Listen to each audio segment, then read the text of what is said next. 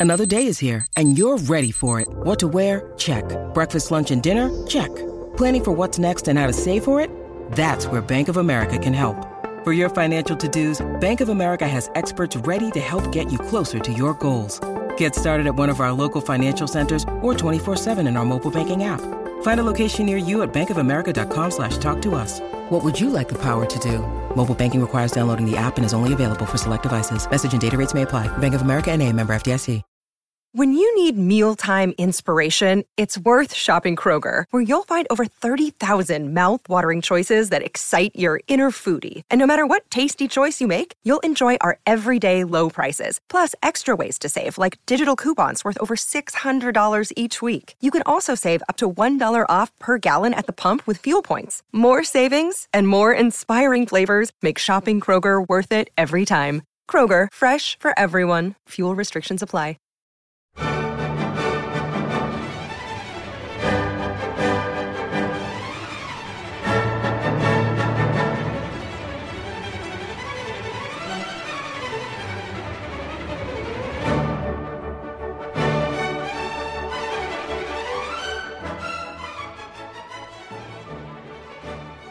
Welcome to the BBC Music Magazine podcast. You can subscribe to the magazine by visiting classical-music.com or to our interactive iPad edition by visiting itunes.com.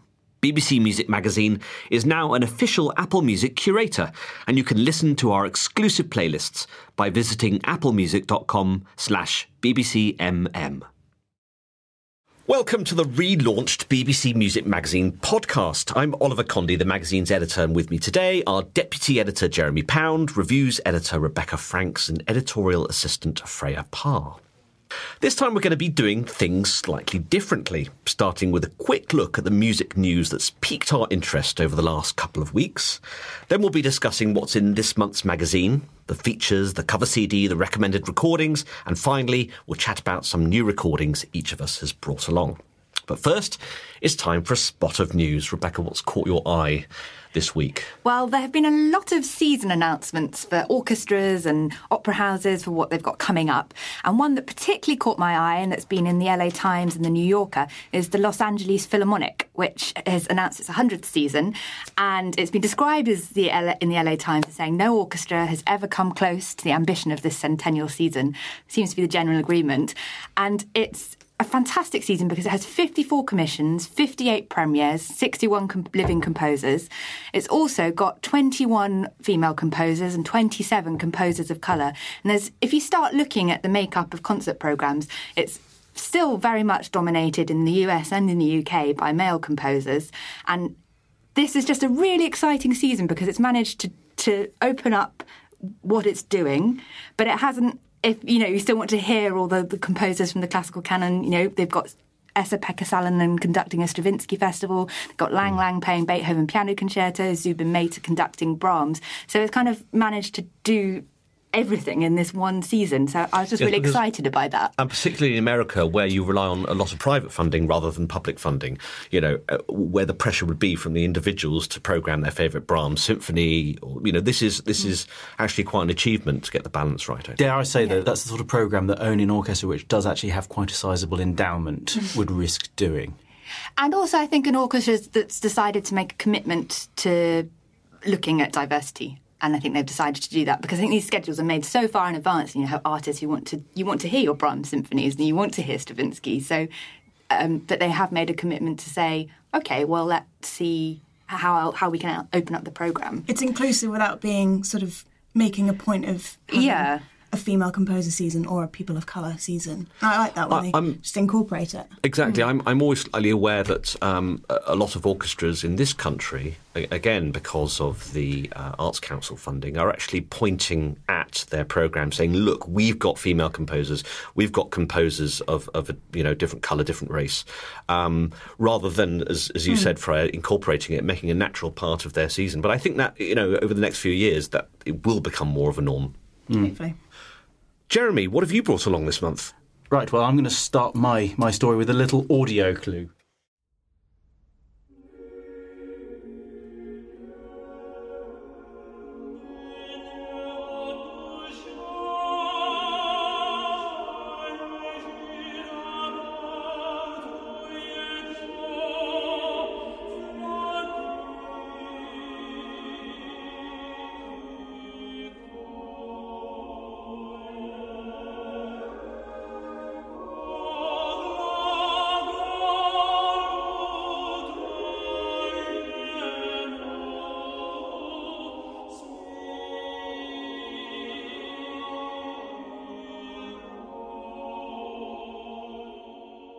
Right, well, that was the choir of King's College, Cambridge, um, in 1999, performing Rachmaninoff's Vespers. Um, and this is linked into the news that Stephen Cleobury, who is the director of music at King's, is to leave in 2019 after what will have been then 37 years in post. He actually began in 1982. Just to put this in a little bit of context, I remember when I was a chorister way back when.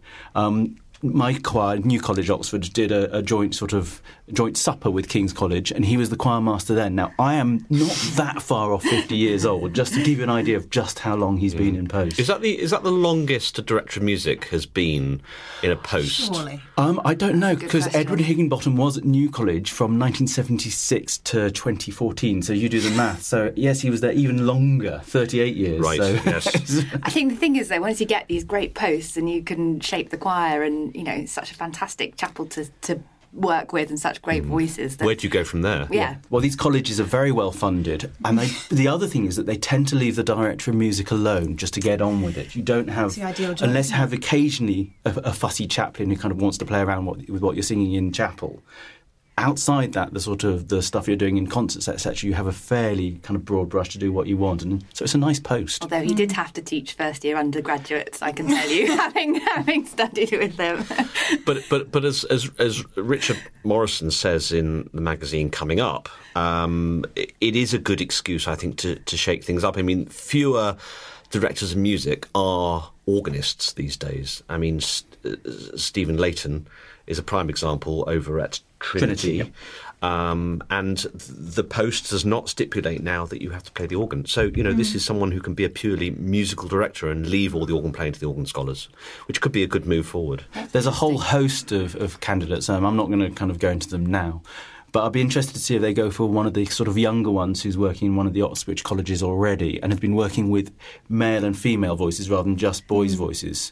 So for the likes of sort of Sarah MacDonald at Selwyn, for instance, might be a good choice, or Graham Ross, um, who's at Clare, Clare. College, one of those. That but mix things up. I have no idea who the next person will be, and I don't think anyone does really. And it'll be quite interesting to see if they do take think about whether they're going to have girls singing in the choir as well, and break with that tradition that they've had at King's, because a lot of other places are starting to think about that.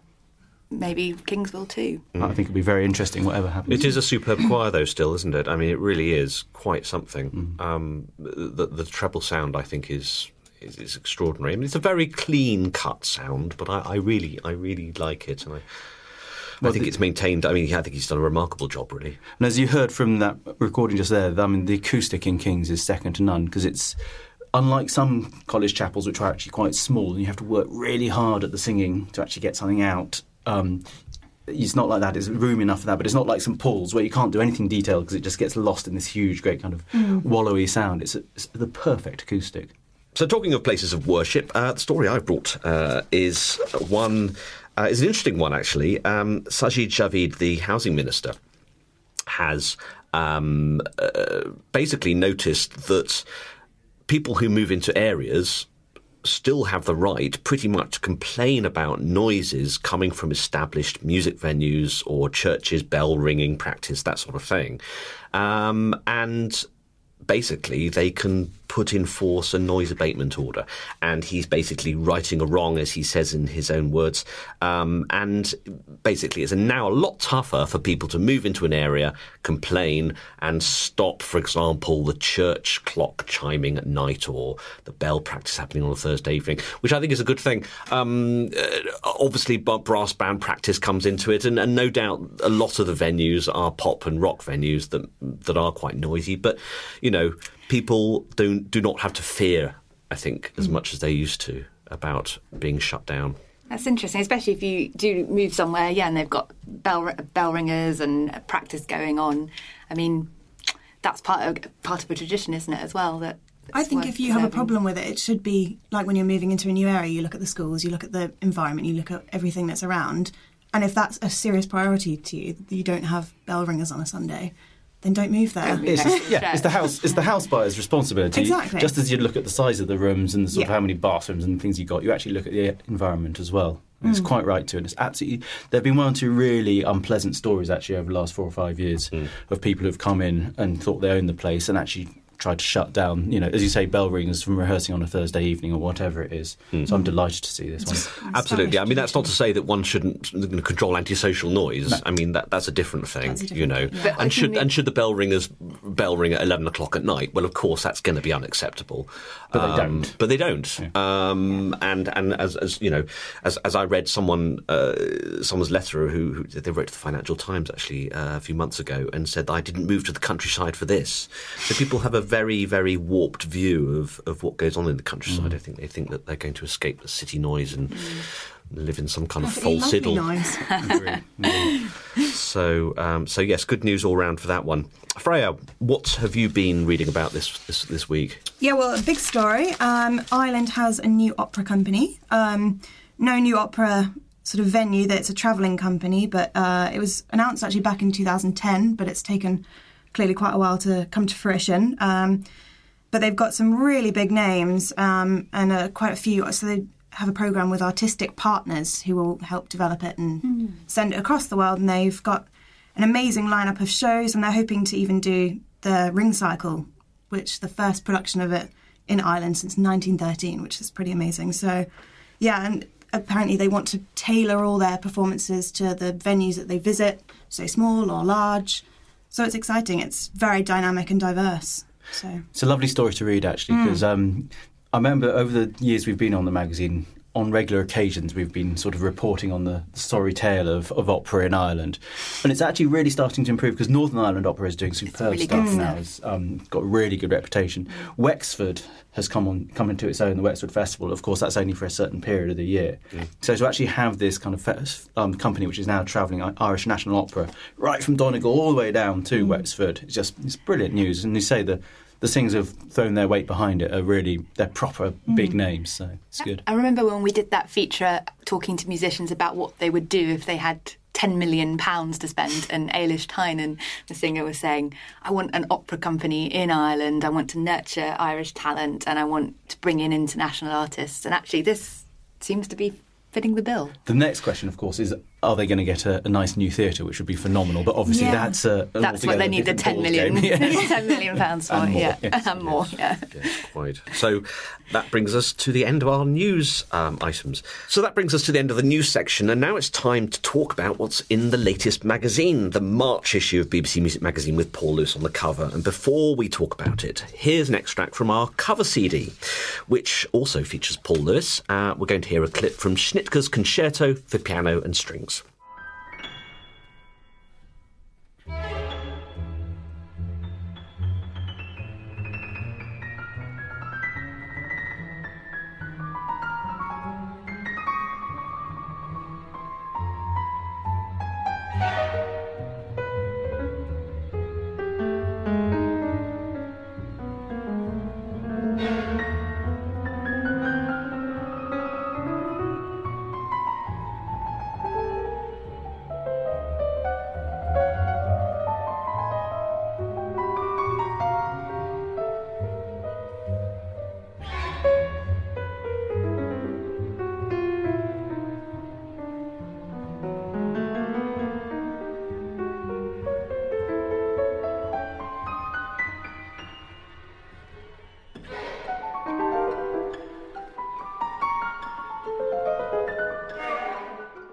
That was Schnittke's Concerto for Piano and Strings, played by pianist Paul Lewis and the BBC Symphony Orchestra under Tadaaki Otaka, which you can hear on our cover CD.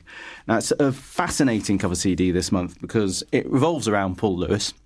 And he has helped us choose um, four quite different composers, but it works superbly as a program. So the works we have are Shostakovich's Piano Concerto Number One, or some people better know it as Shostakovich's Concerto for Trumpet and Piano. Um, Weber's Concertstück. Those are both for um, piano and orchestra, obviously. And then we have two solo works, Liszt's Funérailles and Au Cyprès de la Villa d'Este, number two. And then we round off with the Schnittke. So we have basically 150 years worth of music there, ranging from Weber is the earliest through to Schnittke at the end. Now there's what makes it really interesting is actually the two sets of composers were, were linked in a little way because um, Liszt um, arranged Weber's Concertstück, and also Schnittke was very highly influenced in his early career by Shostakovich. So it all works very well. It is, it is fascinating, and it actually, what's great, as you said, is he's handpicked these works. Um, this is the sort of the, the Paul Lewis disc, disc never was, uh, and and, it, and now is. Um, so it's it's a wonderful opportunity to hear him in something other than late romantic classical repertoire, which is great. And I would really urge people to, to try and get to know the Schnittke because it's it will, it'll defy your expectations because people think of him as being sort of a late Soviet difficult composer, but actually it's very lushly written. Some lovely melodies in there. He mm. was he was a very sort of multifaceted composer. You can hear that in this work. It's quite approachable as well. Very approachable. Yeah. Yeah. Mm, that's a terrific piece. Um, talking of Paul Lewis, he's on the cover of the magazine, uh, saving Joseph Haydn, taking Haydn out of the box,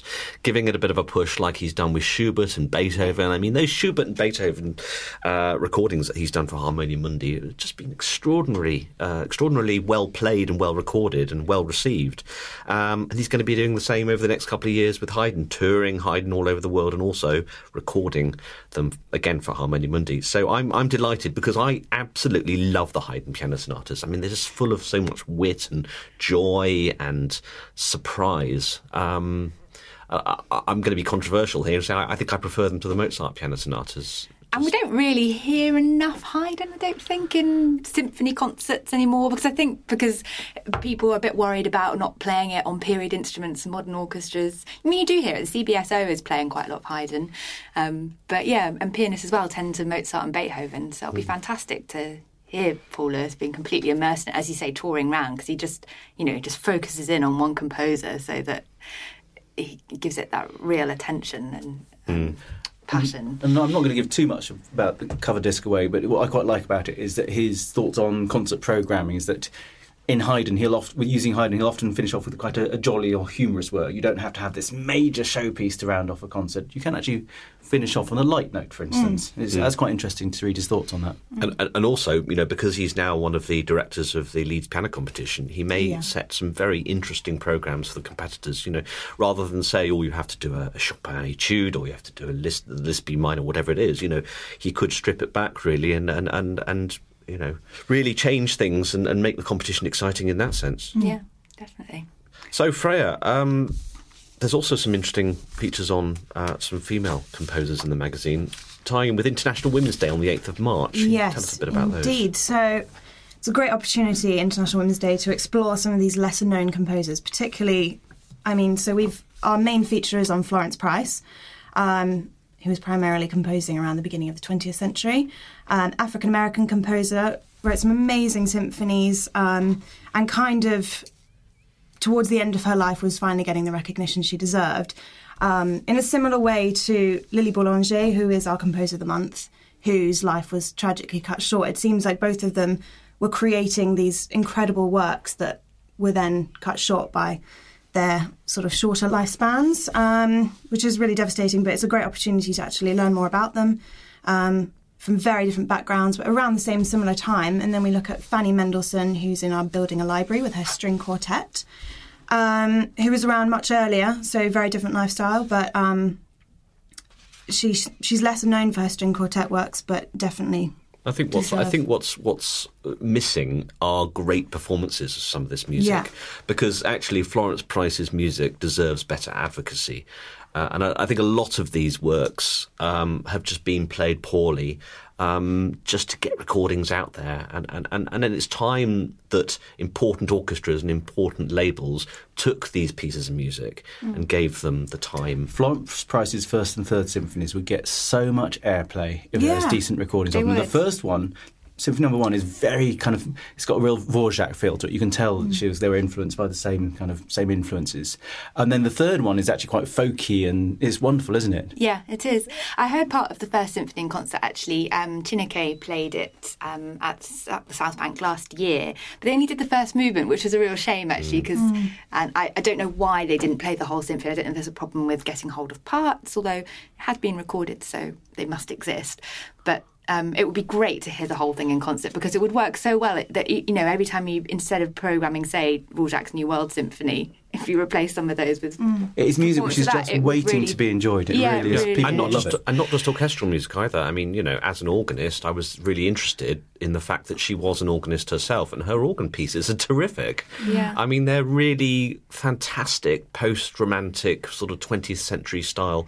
Um, uh, uh, you know, uh, preludes, um, uh, you know, sort of voluntaries, from, um, suites, um, a fantasy. I think. Um, it- no, they're terrific music. Lily Boulanger, there are quite a few record. I mean, she wrote fewer. We have fewer surviving works, and there are good recordings of of her music. But even then, it you know you don't hear it that often. I mean, I know the BBC Symphony Orchestra they're doing a total immersion day on Lily and her sister Nadia Boulanger next year.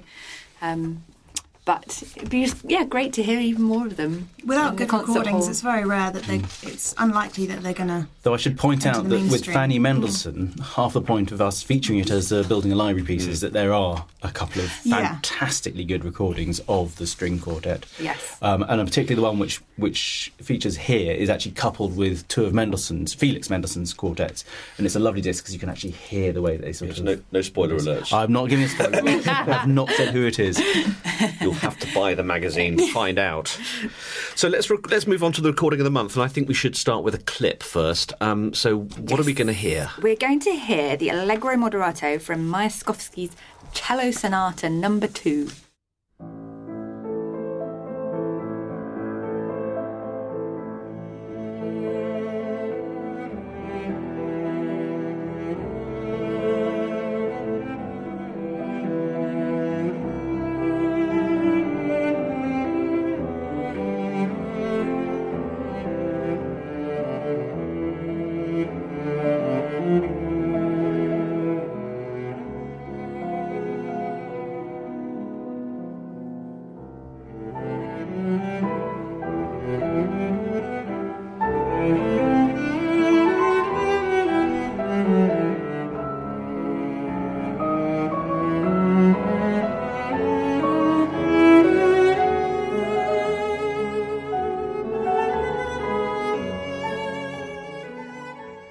So that was a clip from our recording of the month, which uh, features cellist Laura van der Heijden and pianist Peter Limonov. And it's Oh, I think it's a wonderful disc. So she won BBC Young Musician in 2012 playing the Walton Concerto, and she was just 15 when she won that. And she's waited until now to make her debut recording which she's done on um, Champs Hill Records, who regularly turn out these really impressive projects and really support young artists and um, beautifully produced, beautifully recorded. And yeah, she's done a program, so it's called 1948 Russian Works for Cello and Piano, and it features uh, Prokofiev's Sonata in C, this Myaskovsky Sonata, and then five pieces by Yuri Shaporin and a short prelude by by Liadov.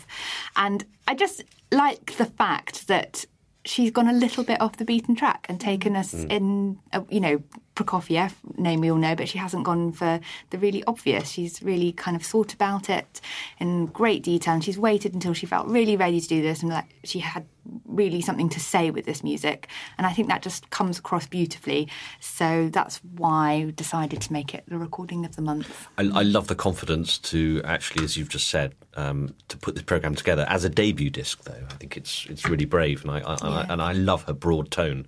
I mean, it's it's so deep and rich. Um, I, I, I think it's a, a really really fantastic disc. Yeah, I think she's a very eloquent player, isn't she? And the recording quality is amazing. It's really clear, and it's very, it's a very full sound, and you really can get the best out of her. Mm. Yeah, like you say, her tone and it's very rich. Mm. It's lovely. Mm. I think they do a really nice job. I think um, David and Mary Bow- Bow- Bowerman, who run Champs Hill, make it such a supportive atmosphere for people going to record. Yes. And when, we, when I spoke to Lara for the magazine, we've got an interview with her in the magazine, and she was just saying that, you know, it was the whole thing was a really enjoyable experience, which is kind of what you want How to hear how for it a debate yeah. debut recording. Well, looking forward to um, uh, to reading about that in the March issue of the magazine. Um, so we're going to move now on to uh, the discs that we've all brought along. This is a, a first listen section of the podcast. Freya, what have you brought along this this week? Um, so I've brought Alexander Melnikov's Four Pianos, Four Pieces. So he basically the premise of the disc is that he performs on pianos that are appropriate for the period and the composer. So I thought this might be a little gimmicky, but actually it's really varied in a very sp- splendid way, and it's a very eclectic disc. Um, Should we hear a clip before yes. we go on? So we're going to hear a more clip from it? the Schubert, um, Schubert Fantasy in C major.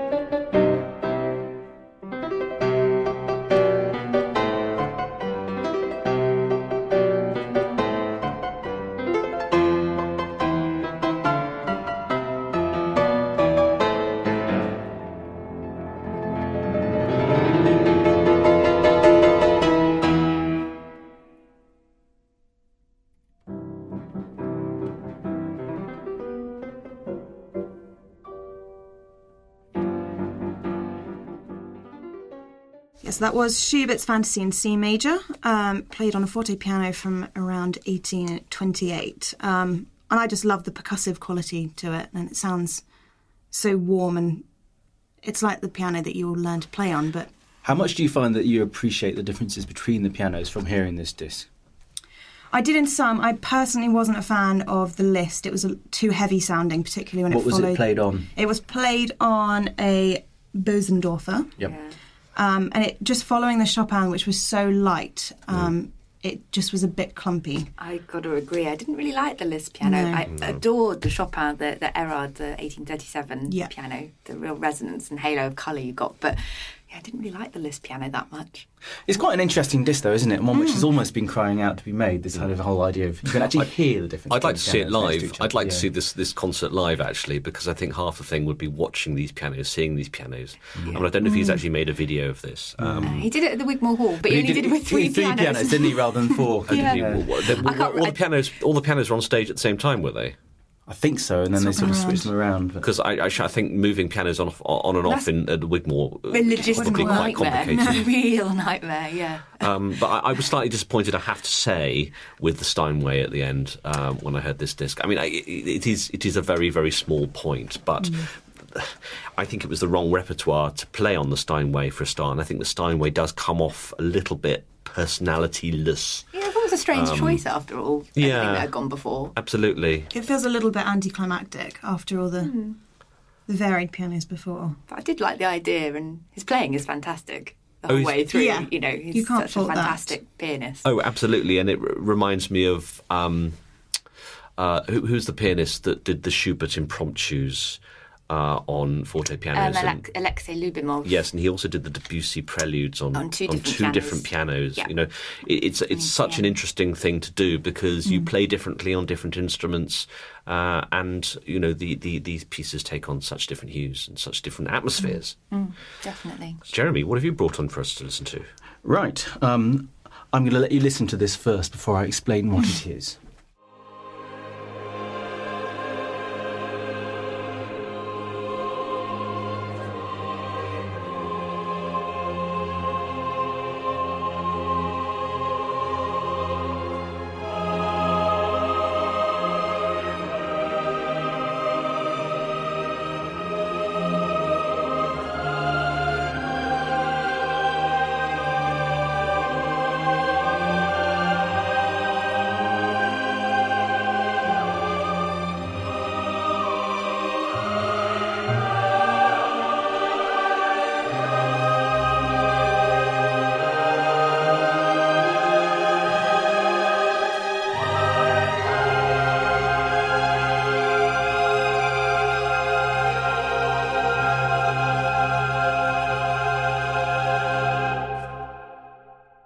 That was Mein Herr und mein Gott by Peteris Vasks, the Latvian composer, and it was sung by the Latvian radio choir, accompanied by Sinfonietta Riga under the baton of Sigvard Klava.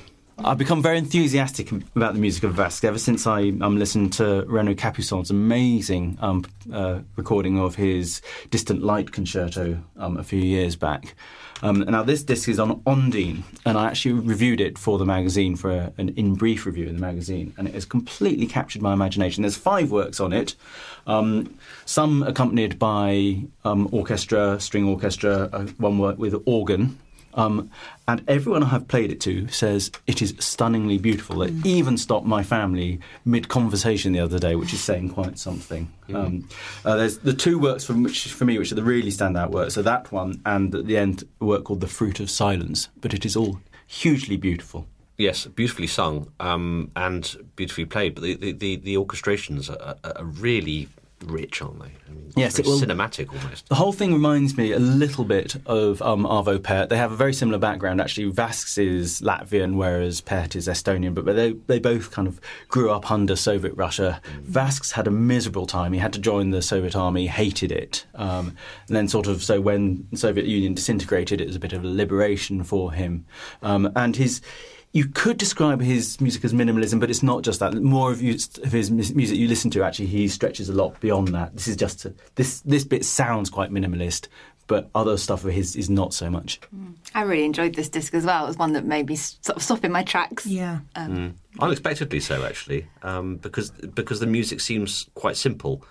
Uh, but but it's it's more affecting than you think it's going to be. If you see what I mean. Yeah, yeah. doesn't do a great deal. As no. you heard in that passage, the actual the choir doesn't move an awful lot, and actually most of the movement is in the strings underneath, a bit like Fauré actually. Yeah, and there's, um, a, there's a, the, odd, the odd sort of surprising harmony that yeah. suddenly comes in. You know, the, the, the layering of some of the harmonies is just so exquisitely done. It's yeah. very beautiful. It's lovely stuff. So I'm going to talk about uh, my disc now. Uh, it's actually a recording I reviewed for the brief notes pages in the magazine, and it's the Britten and Hindemith violin concertos performed by Arabella Steinbacher with Berlin um, Radio Symphony Orchestra under Vladimir Jurowski. Um, it's absolutely mesmerising. Uh, the ensemble uh, is incredible. Um, her sort of attack, her tone um, is just extraordinary, and the colours that Jurowski brings out from the Berlin Radio Symphony Orchestra is, is, is quite something. It works so well together. Let's hear uh, the second movement, um, which is the Vivace. So we're going to hear the beginning of that.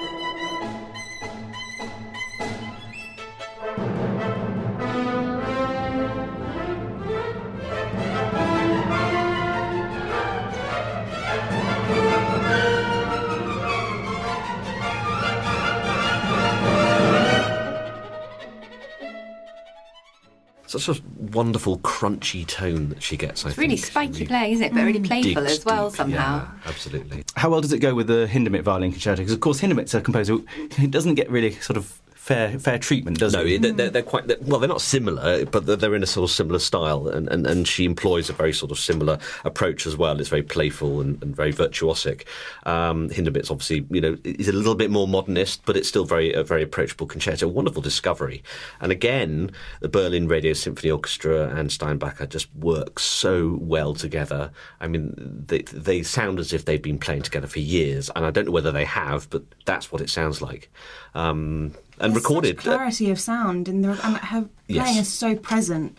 Yes, the recorded quality is It's is, is, incredible, is yeah. fantastic. They've got a superb set of engineers. yeah, Clearly, mm. Pentatone is doing some really good things. Sort of, it's always been putting out some good things. They did that big Wagner cycle with Marek Janowski, but Yes. it's sort of changed in recent years, and they're just really bringing on board lots of artists, nurturing the talent that they've got, and just coming up with some really fantastic recordings. they have. care I mean, about every well, detail. I mean, Ste- Steinbach has been one of theirs um, for ages. Actually, she's, No, she's sort of part sort of of the furniture, but, yeah. but and they've nurtured her. But they they're bringing on some. Um, they've just signed up. Uh, well, they've signed up Pierre-Laurent Aimard, haven't they? yeah, Alisa Weilerstein. Alisa Weilerstein. So it'd be I interesting to know what. Kozhina. Al- Arabella Steinbacher actually joined them when Julia Fischer moved over to Decca, and she was seen as a sort of natural replacement, and it's it's worked a treat. It has worked a treat, actually. Um, Rebecca, Yes. your turn. So I have brought along another cello disc from another BBC young musician, uh, Sheku Kanneh-Mason, who won in 2016 playing the Shostakovich Cello Concerto Number One, and he was signed up by Decca and has so he's taken quite a different approach in a way to, to Laura, um, in that he's made his debut recording, which is the one that I have brought along, and he is playing with the City of Birmingham Symphony Orchestra and their conductor Mirga Gražinytė-Tyla. And I think we could hear an extract from that, um, from the Shostakovich, uh, from the Moderato.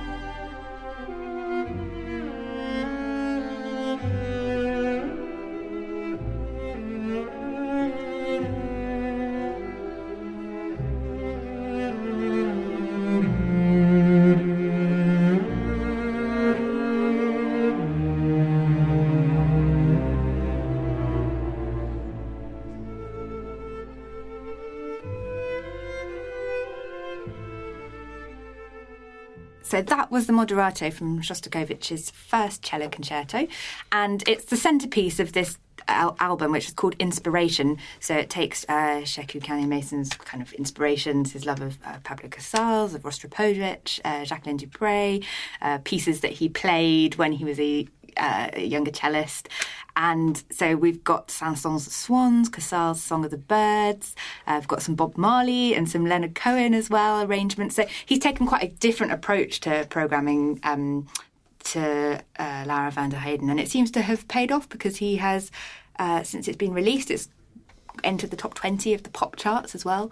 So um, There's been a lot of publicity for it, hasn't he? Actually, he's been he's been they have done a good, They've done a very good PR thorough campaign. job, haven't they? they? Yes, they have. But the, the, the Shostakovich was the concerto he actually won the competition. Yes, yeah, and actually, I heard him. I've heard him play it live twice last year. Once with the National Youth Orchestra, which was, was a good performance, and then I was at one of the performances up at Symphony Hall, um, where they'd taken some of this recording from, and it was just such a wonderful concert, and it was packed out, and he had really developed even in those like three months. I think it was, or maybe no, it was longer than that, maybe six months in between hearing him play, and he'd really developed and matured even in that time, and there are moments on the recording in the first movement where I don't think it quite comes off, and it was somehow some of the tempo choices are a bit strange, but uh, live it sort of didn't seem to. I didn't notice that so much. He's a very joyful player, isn't he? He's, Oh, yeah, he's he's really in the moment. yeah, and I think that Um, movement as well is very, very moving. Yeah, it's going to be really interesting to see where Universal, where Decca takes him. Well, I think he might give us a little couple of clues in the magazine itself, actually, because we interviewed him for a Music to My Ears interview where they tell us about their favourite music. And I'm not going to give anything away, but he specifically singles out one composer who's not on this opening disc, whose music he particularly is fond of. And I wonder if we might go in that direction. That direction. Again, you'll have to buy the magazine to find out who it is. Little teaser.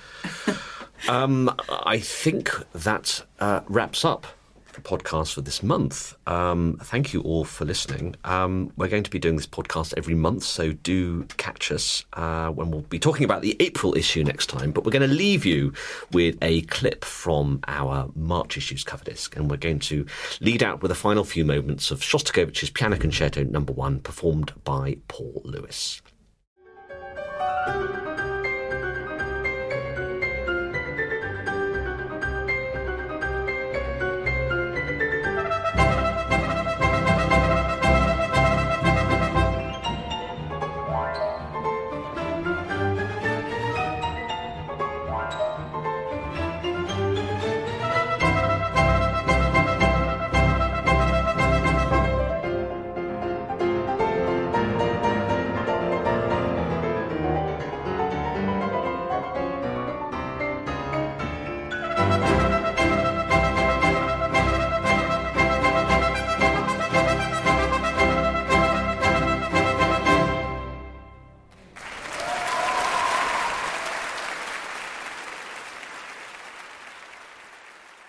Thank you for listening to this BBC Music Magazine podcast, which was produced in our Bristol studio by Jack Fletcher. For more of our podcasts, visit our website at classical-music.com or simply head to iTunes.